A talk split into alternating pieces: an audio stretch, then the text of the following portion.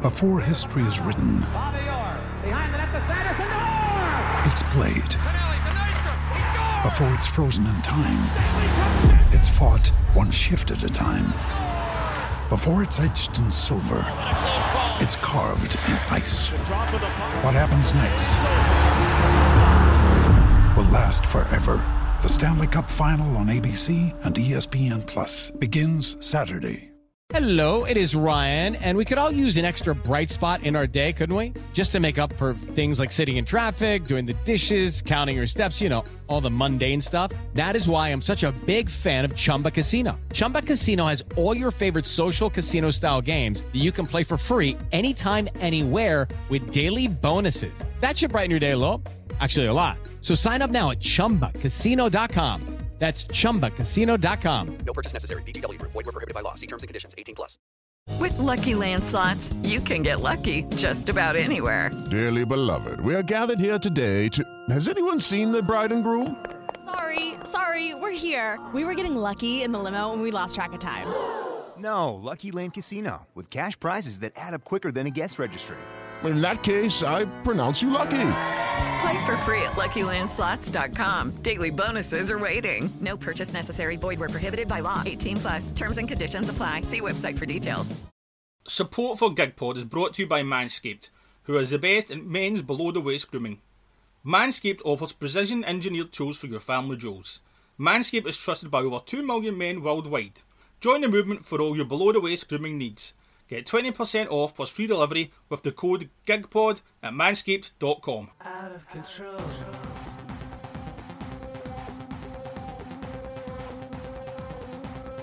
Out of control. Hello everyone, and thank you for downloading another instalment of the Premiership Years from Glasgow's Green, aka GigPod. We're now into December twenty twenty, a month in which twelve thousand jobs were lost when Debenhams declared itself away. The Mayor of Liverpool, Joseph Anderson, was arrested on suspicion of conspiracy to commit bribery, and Tesco reintroduced a purchasing limit on some items to try and stop panic buying. If only that stretched to John Joe Kenny, but more on that in another episode.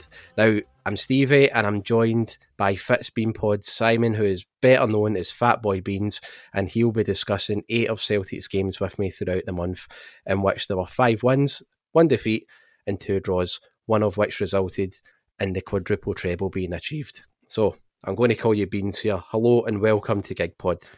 Aye, that's absolutely fine. Thanks for having me, mate. I've been looking forward to this since you sent me the sent me over a, a while back, so chuffed to be here, mate. It was a gloomy campaign for Celtic, wasn't it, Beans? But at least this month, there was a wee bit of joy. It's a funny month, isn't it? It's like you get the, the, the dark sort of nights coming in at like two and three, but Christmas is there, and there's a lot of good bevy happening, there's a lot of good nights to look forward to, but it wasn't quite the case in twenty twenty, was it?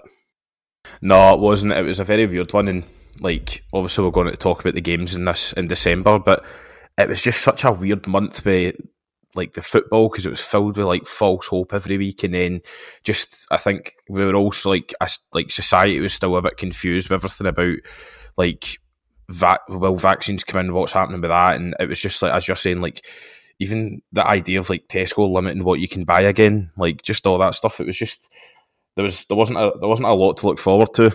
Yeah, well, when it comes to Celtic in December, you're saying there wasn't a lot to look forward to, so much so that when the first game was in the San Siro, now bear in mind we were already out of the Europa League. That Sparta Prague defeat confirmed it. The four one doing in Prague meant that we had crashed out of Europe completely, and we only had to play A C Milan, who needed a win to go through to the knockout stages. Milan at the time, I believe, were still riding high in Serie A, and amazingly enough, don't know what got into Celtic in the first sort of fifteen minutes or so. But I remember seeing this, and Celtic could have been four nil up. Tom Rogić made it one nil, Odsonne Édouard made it two nil. We took advantage of A C Milan, who I think just turned up and thought, this is going to be a laugh for us. And to be fair, Celtic did uh, shock them initially. What was your thoughts in the first fifteen minutes when Celtic not only went two nil up, but actually Cal McGregor missed a chance, uh, Rogić missed a decent chance as well. I mean, it could have been four, you're talking, in those opening fifteen minutes. It was so bizarre watching it back, and even just kind of going back and watching the highlights just to uh, like remember it a wee bit better. And I was even remembering just at the time, like tweeting out, being like, "What the hell is going on here right now?" Like it was actually I was like, this is so surreal. Like, I didn't expect this at all. And sadly enough, the, the thing was that Lennon always mentioned about how the team showed a good twenty-minute spell in games, and it, it seemed that our twenty-minute spell came and went in the first twenty minutes, sadly, and then it didn't end up our way. But it was, I think, even Rogić. I've been Rogić, one of his most harshest critics, I think, in the last couple of seasons. Uh, and it was a beautiful... Him and Edward, that both uh, they weren't great. They weren't both great goals, but they were still good goals. They were well worked, and I was quite...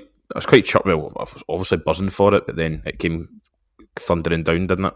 You know, Ryan Christie did something amazing when... It was one of his rare good decisions. Instead of shooting from twenty-five yards, he slapped in a cracking ball for Edward and he dinked it over the keeper. And I just thought, okay, this might be a wee bit of a, a renaissance now with Ryan Christie. We could be starting to see him getting properly coached. Ten minutes later, he goes flying into a tackle, um, but twenty-odd yards for goal. That's like giving Çalhanoğlu a penalty, because Ryan Christie, there was no need, need for him to make that challenge. As soon as he did that, I think a lot of people were going... This is, we're going to get in bother here. This is going to result in something. Because what actually happened a lot with Celtic that season, Beans, is that any mistake we made was punished. We never seemed to make a mistake and get away with it. At that time, everything was just culminating and it was just snowballing against us. And that would end up happening. Çalhanoğlu put away the free kick. A lot of people said Barkas was at fault. Personally, I didn't think he stood a chance with it. And then you had Castillejo, who made it two each. Just a couple of minutes later, you just knew Celtic weren't going to hold out, did you? I mean, you knew it was going to be a case of there was going to be so much pressure. We would do something stupid. Uh, we did something stupid because it was Hogger who cut in for the left-hand side, went by four Celtic players like they weren't there, and then put it by Barkas before Brahim Diaz finished the scoring off to make it four two. For a Celtic team who were already really, really low in confidence um, and getting into the game against St Johnstone, who... by no means were any mugs whatsoever. You just thought this result was just the last thing we needed in a game that ultimately we probably could have rested players in as well, couldn't we? Aye, we definitely could have. And uh, just what you'd mentioned about the Christie tackle, um, where they got their first goal from, that just comes goes down to how poorly managed the team were. Any other manager, I know they're low in confidence, but you're talking about a team that have uh, winners' medals that could stack up as tall as... I don't know, something tall, haven't thought of that. Uh, great punchline there, but it's an experienced team to be flying into tackles and then giving, and then it just slips from there. That just shows that how there was no there was no connection between management, the players, the players themselves. It was just so disjointed, and that kind of uh, showed it all. But yeah, um, it, it should have been a chance to rest some players, and it, it wasn't. But it was a great, it was a great first twenty minutes. But I mean, it, it was better than I expected at the end of the night. Yeah, as you said, Celtic had a lot of great first twenty minutes, but as far as I'm aware, you don't win games in the first twenty minutes. And we moved on to the game against St Johnstone, which was just an utter farce. I mean, this was a, a match that I think just you had pretty much everyone online just watching it. They were just waiting for that moment that came in the seventy-ninth minute. But before then, Celtic created next to nothing. It was just pretty wee passing in the middle of the park. But it wasn't going anywhere. We weren't penetrating St Johnstone. They were just so happy to have us in the middle of the park, not anywhere near the, the last third. Xander Clark was relatively untested. We had five hundred seventy-four generally pointless passes in this game. And that was just the story of what we were doing under Lennon. We didn't have any direction. We didn't know where we were going. And then we get sucker punched in the seventy-ninth minute. Ball comes in. And then you saw Frimpong sprinting out to... closed down, I believe it was, was it Callum Booth, the St Johnstone left back? Aye. And then Booth just has one look up. Frimpong's half, like, he's already sprinting out and he goes, oh no, wait, I've left Stephen May behind me. Stephen May takes advantage of just that one bit of indecision, that, and it costs Celtic because he puts the ball in. Chris Kay makes it one nil. At that point, I'm just expecting another defeat. I mean, I know that we ended up scoring a goal, and it was Ryan Christie again with the assist. He swings it in from the right, I believe, mm-hmm. and it's Elyounoussi. Gets his head on it. It looks over Xander Clark. It was a very, very, very lucky goal, Beans, but you just knew, right, even it was going to take a moment of luck like that. And I always think, here we go, we're going to get a winner. This is where Celtic are going to just, you know, again, there was so many times where we thought, get one more, and this is it. We're going to really, you know, explode into action, and our season's going to actually start here. But the reality was, I think we were just relieved to be scoring so that we were only getting beat rather than pushing ahead for the, the win, because if Celtic were pushing ahead for the win and we went full pelt, I have every belief that St Johnstone would have taken advantage like they did with that just split, the wee split second they had with Chris Kane's goal, they would have probably done it again and they would have probably made it two one. And in the end, we had to settle for the draw, and the season was already done at that point. The league was over, but it, it just was so, so, so disappointing that Lennon was still kept on after it, wasn't it?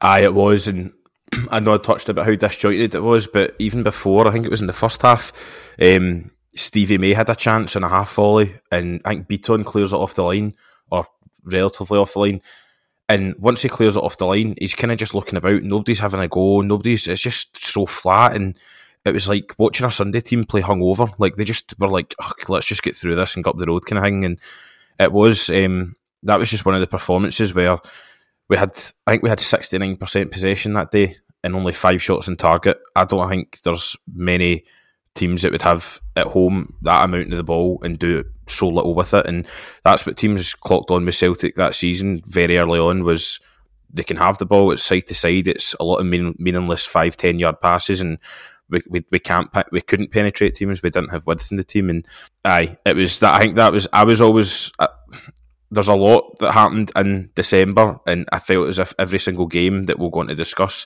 there was a bit where you're like, right, there's a glimmer of hope in there. This is when it's going to turn. We've seen it before. We've seen it with Strachan and Celtic. We've seen it where we can just flip. This is the catalyst, and obviously it never was. But uh, I think that you were always, I was always trying to justify, not justify Lennon being there, but you were always like, right, it'll turn, it'll turn any second now.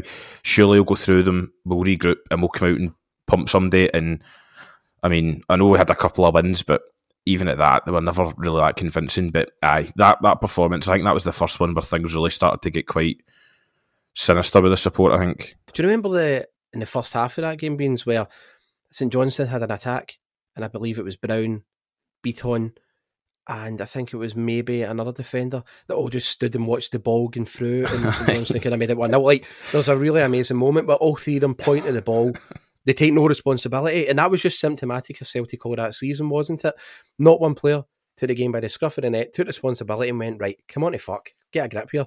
They all just pointed at each other and the ball. By that time, St Johnstone were running, running through, and I believe it was just a poor finishing that stopped them taking the lead. But it was just a mad moment, and any other in another Celtic team, you're looking at that as a wee bit of a freak incident and going, right, what was that, and laughing about it. But at that point, you're like, I fully expect this Celtic team to do things like that. Aye, it was, and like at that incident you're talking about, the ball goes behind Beaton, and he knows the ball's behind him, and he knows that there's the ball still in play, and he's sitting like pointing at the ground for Brown, as in like, why do you not play it or whatever? And it's like, mate, go and play the ball and just get back in. Like, it's really not that difficult. And it was, it was just so weird, even watching it back, and obviously knowing how the rest of the season went and stuff.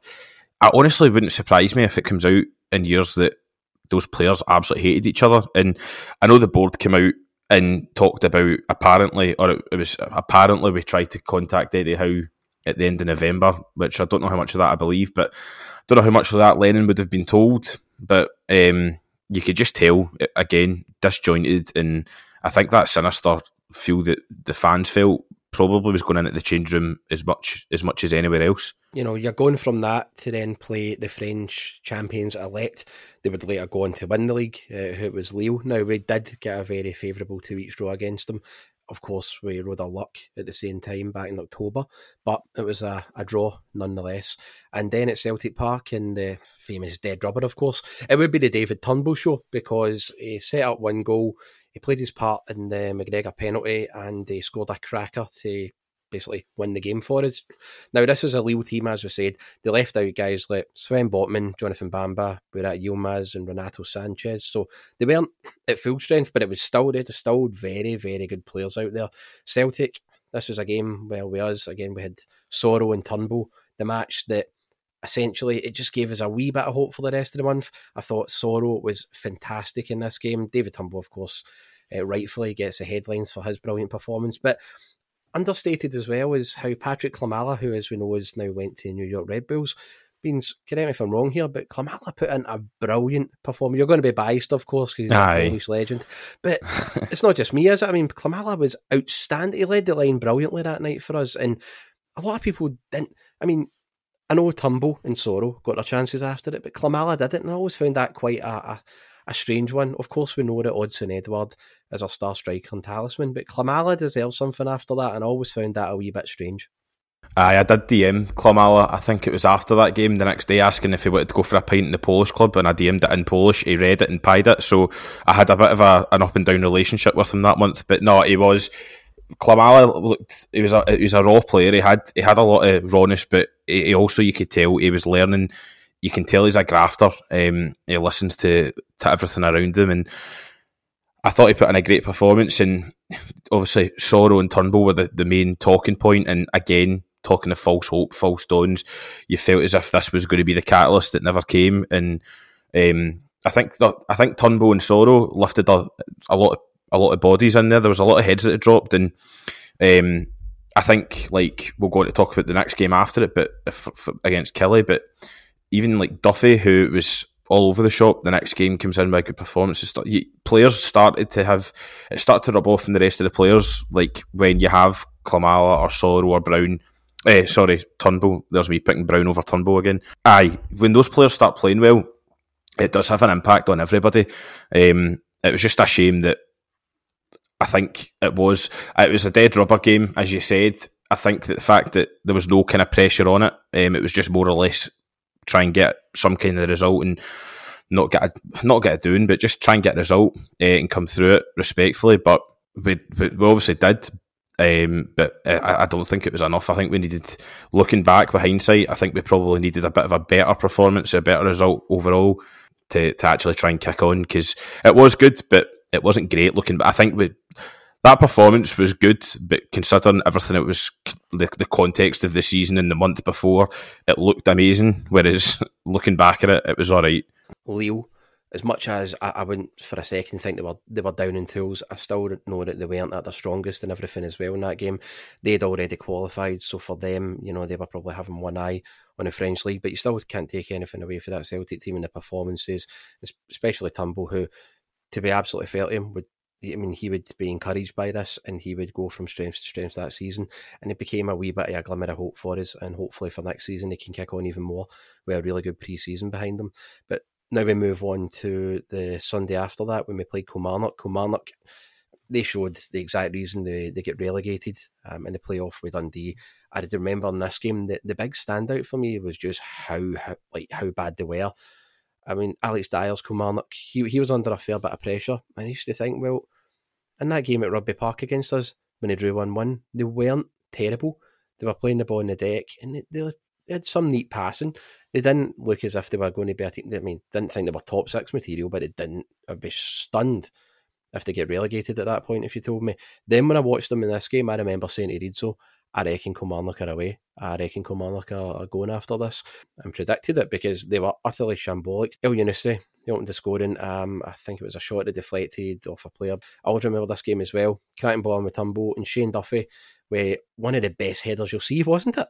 Aye, I've got my notes saying how good Duffy was, and he, he he had quite a lot. He probably could have had a hat-trick that day, um, but I suppose that also shows how shite Kelly were, to be fair, that Shane Duffy actually had a good performance against him. But aye, it was a good header, and again, it was kind of like when he, he scored against Ross County when he started, you're like, right, just going to kick on now, like, get over this lull that we're in, just kick on and kick on, and it never really came, but um, Elyounoussi getting a deflection and stat padding, that's my Elyounoussi slander out the way. But Duffy did well in that game, and again, going into a big game the next week with a cup final, chance to make history, you think with like the Turnbull and Soro kind of coming in and Duffy starting to get his head screwed on again, you're starting to think, like, surely all we need to do is get through the rest of the month, get some signings in, and we can we can kick on or replace some deadwood or whatever we need to do.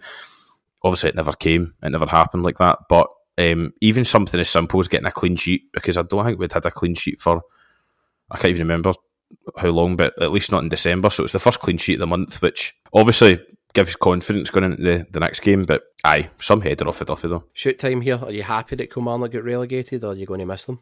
No, I can't stand anything to do with Kilmarnock, the, the town, the, the, the place, anything associated with them. The only thing I like about Kilmarnock is Steve Clark. everything else but Kilmarnock, just get in the fucking bin. I've absolutely no time for the football club or the place. Well, a wee bit of trivia for you here. Uh, COVID nineteen in the U K, of course. A ninety-year-old British woman, Margaret Keenan, became the first person in the world to receive the Pfizer COVID nineteen jab as part of the mass vaccination programme. And this injection was the first of eight hundred thousand doses to be offered to people in the U K, with millions more expected to be ready by the thirty-first of December. I've had my jag, you've had yours, haven't you? Are you now double jagged? I'm double after the weekend. I, I got, went and got it very hungover after a Scotland game on Saturday, so all sorted. The guy was pure grilling me, hundreds of questions, like, you know, like, oh, how hungover are you? You've been doing anything else? I'm like, going to just shut up and jag me so I can go out here. What time was it at? What time was your appointment? It was like five o'clock, but I was in a state. I'd, we started, I think we tanned a full bottle of Kraken after the, like, within like five minutes after the final whistle went, so I was uh, I was a bit worse for wear. I was in some nick after that Scotland game. I ended up tanking a full bottle of Jura whiskey. Oh. I had a tattoo at eleven o'clock on Saturday. I was meant to get one on my left arm. I missed my tattoo appointment and my tattoo place is shut, and I had to be waiting five weeks for it, so I'm now going to have to grovel to my tattoo guy and say, look, I'm sure you understand, Scotland drew when they were meant to get battered off England. I went mental.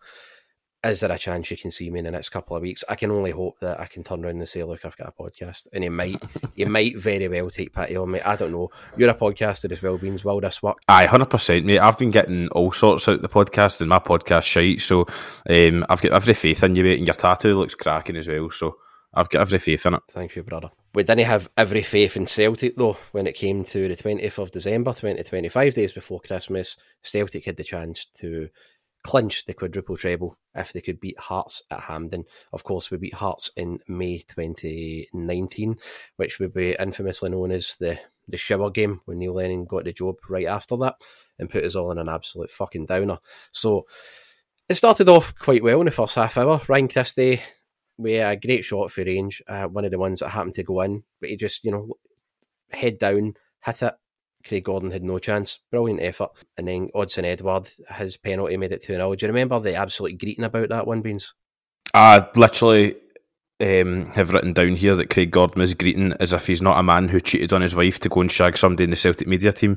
So, aye, Craig Gordon, I, I've, I, I used to like Craig Gordon. I used to stick up for him for so much, and I don't really know why.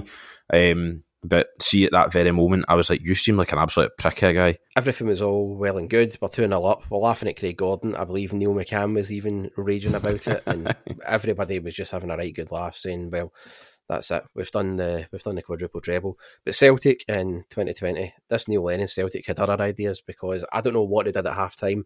Don't know how many bevies they had, thinking, well, we've pretty much got one hand on the cup. But amazingly enough, the second half performance, it just all went downhill after that. It was an utter disgrace. Poor defending by Chris Iyer for a start.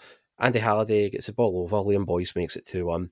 And then one of two mistakes for Conor Hazard. He completely misses a corner. He lets Stephen Naismith, I think it is, just bully him instead of just, you know, getting him to fuck out of the way. Stephen Kingsley nods it in for a narrow angle. And then towards the last five minutes of the game, it's just sustained Hearts pressure. And you're just sitting going, what is happening here? The full-time whistle goes, Beans, at two two. I mean, are you just thinking, have Celtic blown this, or did you think we might have had some more legs in us to get through it? No, I thought that was it at that point, I'll be honest. I think especially like you, the, the way it looked, like Duffy um, and Julian running into each other, and then Janelli's clean through and all that. Like, it was just calamitous, and there was there was nothing. And like, Brown was swaggering about, and you're thinking, right, Brown's gone out in a swan song here. Like, he knows this might be his last trophy, or one of them. Um, at that point, so he's gone out and given everything, and then everybody just disappeared. Duffy went off injured, didn't he? He bottled it. There, there was just everybody just, even in, you're talking about that first goal for Hearts. Boyce comes into the box, and it was three v two, but Duffy and Taylor both clock him that he's between them, and then when the ball comes in, the two of them just peel away, and he's got about five yards either side of them just to put in a free header. It was just, at that point, because of how cheap it was, I thought, I don't trust this, and I definitely didn't trust it going to penalties either. No, I didn't. I mean, before that, of course, Lee Griffiths came on as a sub and uh, scored to make it three two. As I said, right again, Celtic just have other ideas. Josh Gianelli, again, a, a terrible, I don't know what Hazard was, was playing at. I mean, the first one, you could say, bit of naivety, wasn't protected by his defence. Young goalkeepers, they've been there, they've seen it before, you've seen it before. You know what I mean? Even David Marshall had these, had these howlers as well, and Naismith is an experienced player, so you, you can say you'll let him away with that one, I guess. But the second one, he just comes and he flaps at the cross, and then it's headed across. Josh Gianelli makes it three each, and that was the moment for me when um, I also believe Hearts had a couple of free kicks similar to that. My heart was in my mouth the entire time, and I did think at that point the Hearts were going to make it four three. I remember in um, the group chat we've got, it's like myself and guys for six to seven, hail, hail at Hamish. As soon as Hearts made it three three, we felt that's it. All the momentum's with them, even getting into penalties. I didn't feel confident at all. And it was just a lottery in the end, wasn't it? Because Conor Hazard did redeem himself, but it really shouldn't have got to that stage. Celtic should have been able to see that out. Of course, when Christopher Ayer took a step up and blotted it past Gordon, it felt great and it was a relief and everything, but at the same time, there was this wee horrible feeling in the back of your head, wasn't it? That that win should have been about Celtic and should have been the case of, right, let's celebrate the end of an era. But you felt like the board were going to use that to basically gloat over the fans who were basically wanting Neil Lennon out. And Neil Lennon was going to use that to go, well, look at what I've achieved, look at what I've done. Despite everything this season being an unprofessional mess, look at what I've done. Lennon ended up using that, actually, didn't he, when it comes to his sacking? He was using it just the other week when he was talking on the radio about how out of order he was treated by fans. Aye, this press run he's on at the minute, he can talk about how much a Celtic man he thinks he is, but uh, he's, he's using the fans uh, and their dismay at one of the most shocking seasons in our lifetime. Is he's basically making himself out to be a victim when it was all, I would suggest a lot of it is very much self-inflicted. He's got choice words that he's used, but aye, the penalties was crazy. I remember my Premier Sports cut out. I was actually recording it as it happened, and then it cut out, and then it just cut back, and I was just like jumping into a sea of Celtic players, and I was like, fucking thank God, man. But it was terrifying. Um, but I, as you said, we've mentioned a few times about how you, it was like you just wanted that kind of catalyst for change or a glimmer for hope, and after it, it was like everyone was ranting and raving about Hazard. I was like, well, he didn't play great. He did well in the penalties, which, you know, credit to him, but again, It was. It just felt as if oh, the board have just got away with this. They're they're, they're going to play it to their advantage. Lennon's going to take it as a, you know, he's going to take it as a as a thing to put in his C V. And at that point, see when you're winning a, a league cup or a, a cup rather, and uh, that's what you can tell the board are like, we'll be able to use this against the fans. That's just epitomises how disconnected they are and how much they're just absolute greedy bastards, aren't they? So after that game, no one got to see Neil Lennon away, but do you know who was away? Jessie Nelson left uh, Little Mix. She had the she had the good grace to say that things weren't going so well, and she would walk. Unlike Neil Lennon, did that one hit you hard? Because I was always dead surprised she left. She was the most likeable one. Aye, I was a wee bit disappointed about that. I, I have to admit, I've not listened to Little Mix since. That was quite tough, especially Christmas season. You d- you don't want to see news like that, and it was it, it was devastating. It kind of hurt. It dug deep. I think I was quite upset by that. I think that probably would have been a, I, I don't think I would have been able to handle that and Celtic losing that cup final in the same week. So, well, one of the few crumbs of comfort we had after that was Celtic never conceded a goal for the rest of the month. We beat Ross County two nil. There was that three nil away win over Hamilton, and we beat Dundee United at home. Um, and that was, again, a strange one because I didn't think in any of the games we were that great, but yet it did look as if we were able to start winning games without playing well.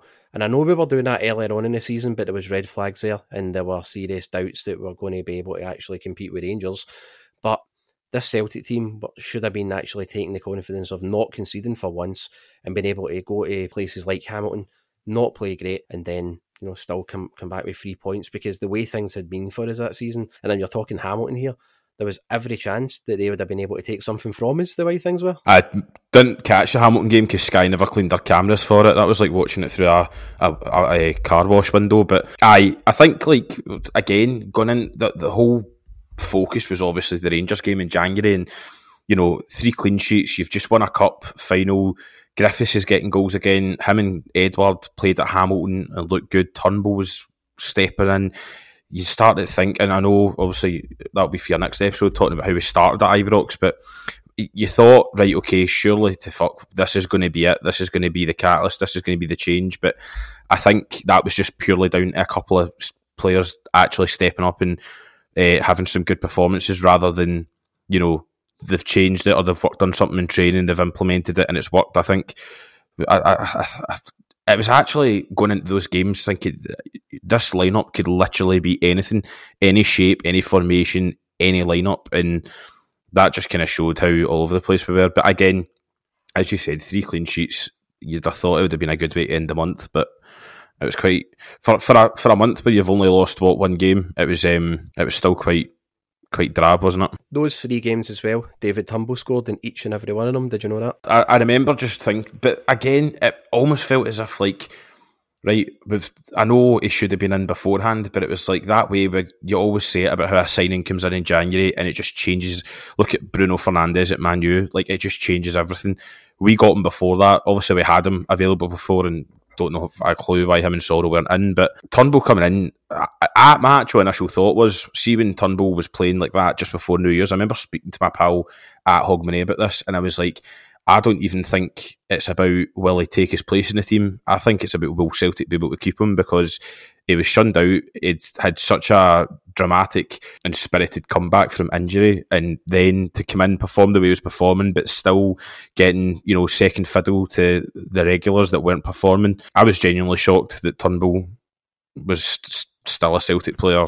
Well, for now, we'll see what happens after the Euros. One of the things we also... There was two things we didn't pick up on, actually, and one was Soro, obviously played in all those three games where we kept a clean sheet, amazingly enough, but we go back to that final, and Soro should have been playing from the start, but Scott Brown was there, and you really did see us, didn't you? sixty-odd minutes, how tired and leggy we were, how Hearts were getting the grip in the midfield. Had Soro been playing in that game, we're two nil up already through the goals from Christie and Edward. You've got Soro starting, you've got the energy, you've got the legs there to cover that and see the game out a wee bit more. Just wee things like that frustrated me because I remember seeing Soro, yeah, okay, Ross County, Hamilton, Dundee United. I'm not saying they're the best of the teams in that league that we play in, but my God, you did notice a difference in Celtic when you saw Soro there ahead of Brown. And it's nothing personal against Scott Brown because as we saw as the season went on, even earlier, it just didn't have the legs and he was done by then. And it just ba- it's just so baffling, isn't it, that Neil Lennon... It's again what Celtic do, they put all this emotion on things. It's like, that's how Neil Lennon got the job.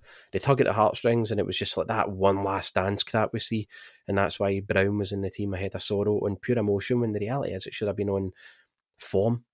And it's mad that he wasn't in that team against Hearts, which almost led to a real sort of dramatic failure for us. As good as Scott Brown was, I remember like the first half, he, he, he played well. Um, and I remember even the timeline, everyone was like, here, Brown's, Brown's doing well, blah, blah, blah. But it doesn't matter how good your first half is, seeing the second half, if you've got an open goal pundit tearing you apart and ruining your chance of history, that's enough that any manager worth their salt should say, right, come on to fuck, let's get the guy who has just had a great game against, you know, some, some top European opposition. We should probably bring him in here to see off this first division or championship side rather. I, I was a fa- I, I didn't mind Brown starting the game, but as the game started to go the way it did, I think... Again, that's just decisions. There's a lot of decisions that have been made this se- or last season that just I, a lot of decisions happen in football where you can kind of justify it or see whether there's some reason behind it. But especially that month in December, I, I just don't have a clue what, what Lennon was doing. And the very last point I want to make is the goalkeeper against again. The goalkeepers were chopped and changed all season. I kept saying we read so stupid because you've really got to keep it consistent. However, Conor Hazard was in goal against Ross County and against Hamilton, so he's he's kept two clean sheets after the criticism uh, that he received against Hearts. That's obviously going to be good for him. But then he's dropped and Vasilis Barkas comes in because Neil Lennon says Vasilis Barkas is going to be his number one for Ibrox, is going to be his number one for the rest of the season. And then as we saw later on in the season, later on in the month of January, Barkas is dropped and Neil Lennon says, nah, he's not going to be my number one. Scott Bain comes in, and I remember in this game as well, Vasilis Barkas had very, very little to do, but he was generally solid for us. He was going to be solid at Ibrox because, again, that wasn't his fault what's happened. We'll talk about that obviously more later, but what was your thoughts, Beans, on the whole goalkeeping situation at Celtic? I know we've covered it. Inconsistencies, just not no enough coherent decision-making and all that in general for the club for the top down, but if you're Barkas, you, you must just be at this point going, I mean, what, what do I have to do here? Because bear in mind who his defence was in front of him as well. In terms of any kind of uh, goalkeeper, see a goalkeeper that costs that amount of money and relative to a, a club of Celtic size, you've got to do what you need to do. I remember, um, I think it was Gary Neville was talking about that with Kepa at Chelsea. If you spend that much on a goalkeeper, it doesn't matter how, how bad they're doing. You need to you need to speak to them and find out, listen, what can we do for you? We, you need to bend over backwards for them and find out how you can help them settle, what it is you need to do, how you can make anything better. Um, is there anything that doesn't work in the defence that they've worked that they prefer working in the defence? So whatever it is, you just got to try and change it. Stevie Woods is you know, renowned for being a top goalkeeping coach. If he's got one of the best goalkeeping coaches in the country working with him, and we've spent all that money on him, why? Like, he's played at a top level. It just, I, I wasn't a fan of it. See if he makes a mistake, and I don't even think there's games where Barkas was that bad. I know there's that whole part about, oh, he's not had a save to make, but he, he really didn't, and he looked comfortable. And yeah, there was a few wee times where you thought, oh right, okay, and that, that wasn't too great. And I know in the qualifiers he didn't do great, but I think you've just got, especially when you spend that money, you've got to just stick with him, because I don't think Conor Hazard, nothing against him personally, but I just don't think he's at that level. And uh, Scott Bain should just be uh, unemployed, not as an, a footballer, just unemployed in general. A wee bit of trivia here as well.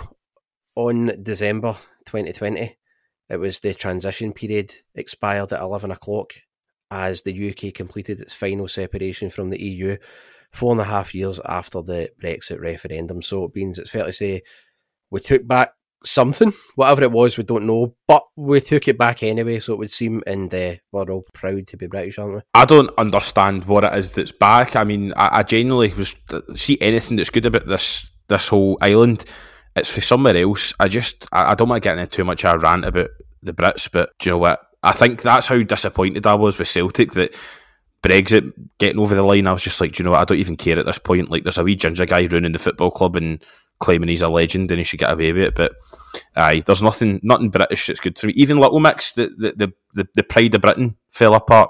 There's nothing nothing good happened. Well, as you're saying, we don't know what we took back, and back was the operative word there, but we do know what's away, and it is this episode of GigPod, as that is it. It's another episode of the Premiership Years wrapped up as if it was being recorded on December the twenty-fourth. Flawless stuff here. Beans, I have to say thanks a lot for coming on, and where can the audience find out about what you do? Because as you have said, you are a podcaster. Please plug it away. Aye, we do the Fit's Been Happening podcast. Uh, we're taking a wee break over the Euros, but we will be back. We've got quite a lot lined up, so you can find us at FitzBeanPod uh, on all the socials, and our YouTube channel is Fit's Been Happening again. So aye, go and give us a wee follow, give us a listen, send some abuse our way if you want to, and um listen, mate, thanks very much for having me. It's been a, it's been a pleasure. You're very welcome. And we'll be back for the next instalment, which promises to be the most explosive yet. It's January twenty twenty-one with Spunkphone, a month in which Celtic went to Dubai, drew three games on a bounce, lost at home to St Mirren and fell twenty-three points behind Rangers. And yet, all that was nothing compared to Neil Lennon's press conference. So tune in for that one soon, and we'll be back shortly.